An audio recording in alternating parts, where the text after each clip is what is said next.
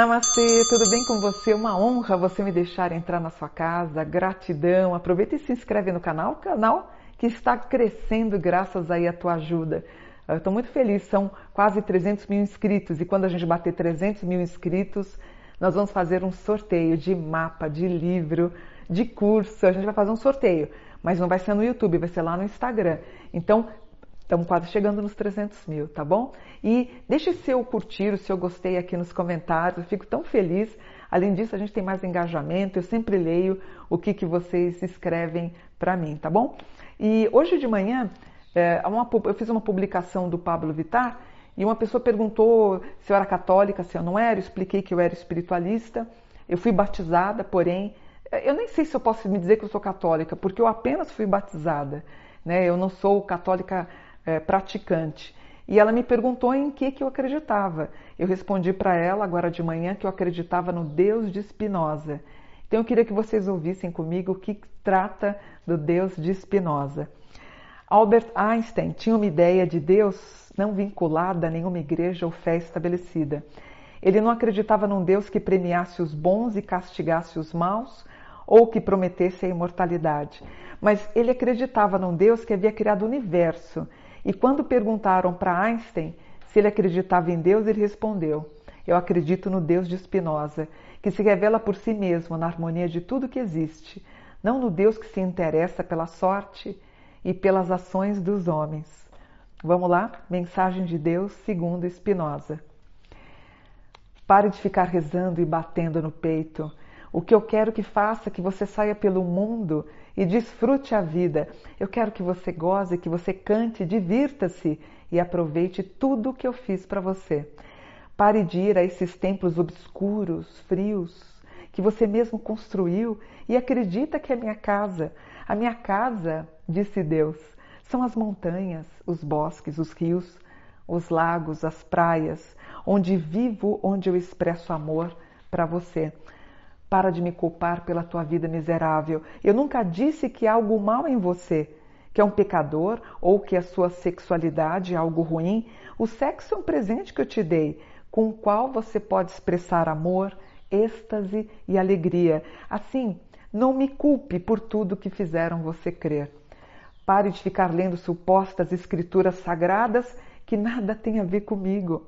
Se não pode me ler no amanhecer, numa paisagem, no olhar dos seus amigos, nos olhos do teu filhinho, não me encontrará em nenhum livro. Confie em mim. Deixe de ficar me dirigindo pedidos. Você vai me dizer como é que eu tenho que fazer o meu trabalho. Para de ter medo de mim. Eu não te julgo, eu não te critico, eu não te irrito, nem te incomodo, nem te castigo. Eu sou por amor. Para de ficar pedindo perdão para mim. Não tem nada que perdoar. Se eu fiz, eu é que te enchi de paixão, de limitação, de prazer, de sentimento, de necessidade, de incoerência e do livre-arbítrio. Como é que eu posso te culpar se responde a algo que eu pus em você? Como é que eu posso te castigar por ser como você é se fui eu que te fiz? Crê que eu poderia criar um lugar para queimar todos os meus filhos que não se comportaram bem pelo resto da eternidade? Imagina que Deus faria isso. Esqueça qualquer tipo de mandamento, qualquer tipo de lei que são apenas artimanhas para te manipular, para te controlar, para te provocar culpa. Respeita o teu próximo e não faça ao outro o que você não quer que façam para você. Portanto, presta atenção na tua vida e que seu estado de alerta seja o teu guia. Essa vida, ela não é uma prova, ela não é nem um degrau, nem um passo no caminho, nem um ensaio, nem um prelúdio para o paraíso. Essa vida é só o, que, só o que existe aqui e agora. É só do que você precisa. Deus disse: Eu te fiz absolutamente livre. Não há prêmios nem castigos, não há pecados nem virtudes. Ninguém leva um placar, ninguém leva um registro. Você é absolutamente livre para fazer da sua vida o céu ou inferno. Não lhe poderia dizer se algo depois dessa vida, mas eu posso te dar um conselho. Viva, mas viva, como se não houvesse, como se essa fosse a única oportunidade de aproveitar, de amar, de existir. Assim, se não houver nada, você terá usufruído da oportunidade que eu te dei. E caso tenha, se houver, tenha certeza de que eu não vou ficar perguntando para você se você se comportou ou não.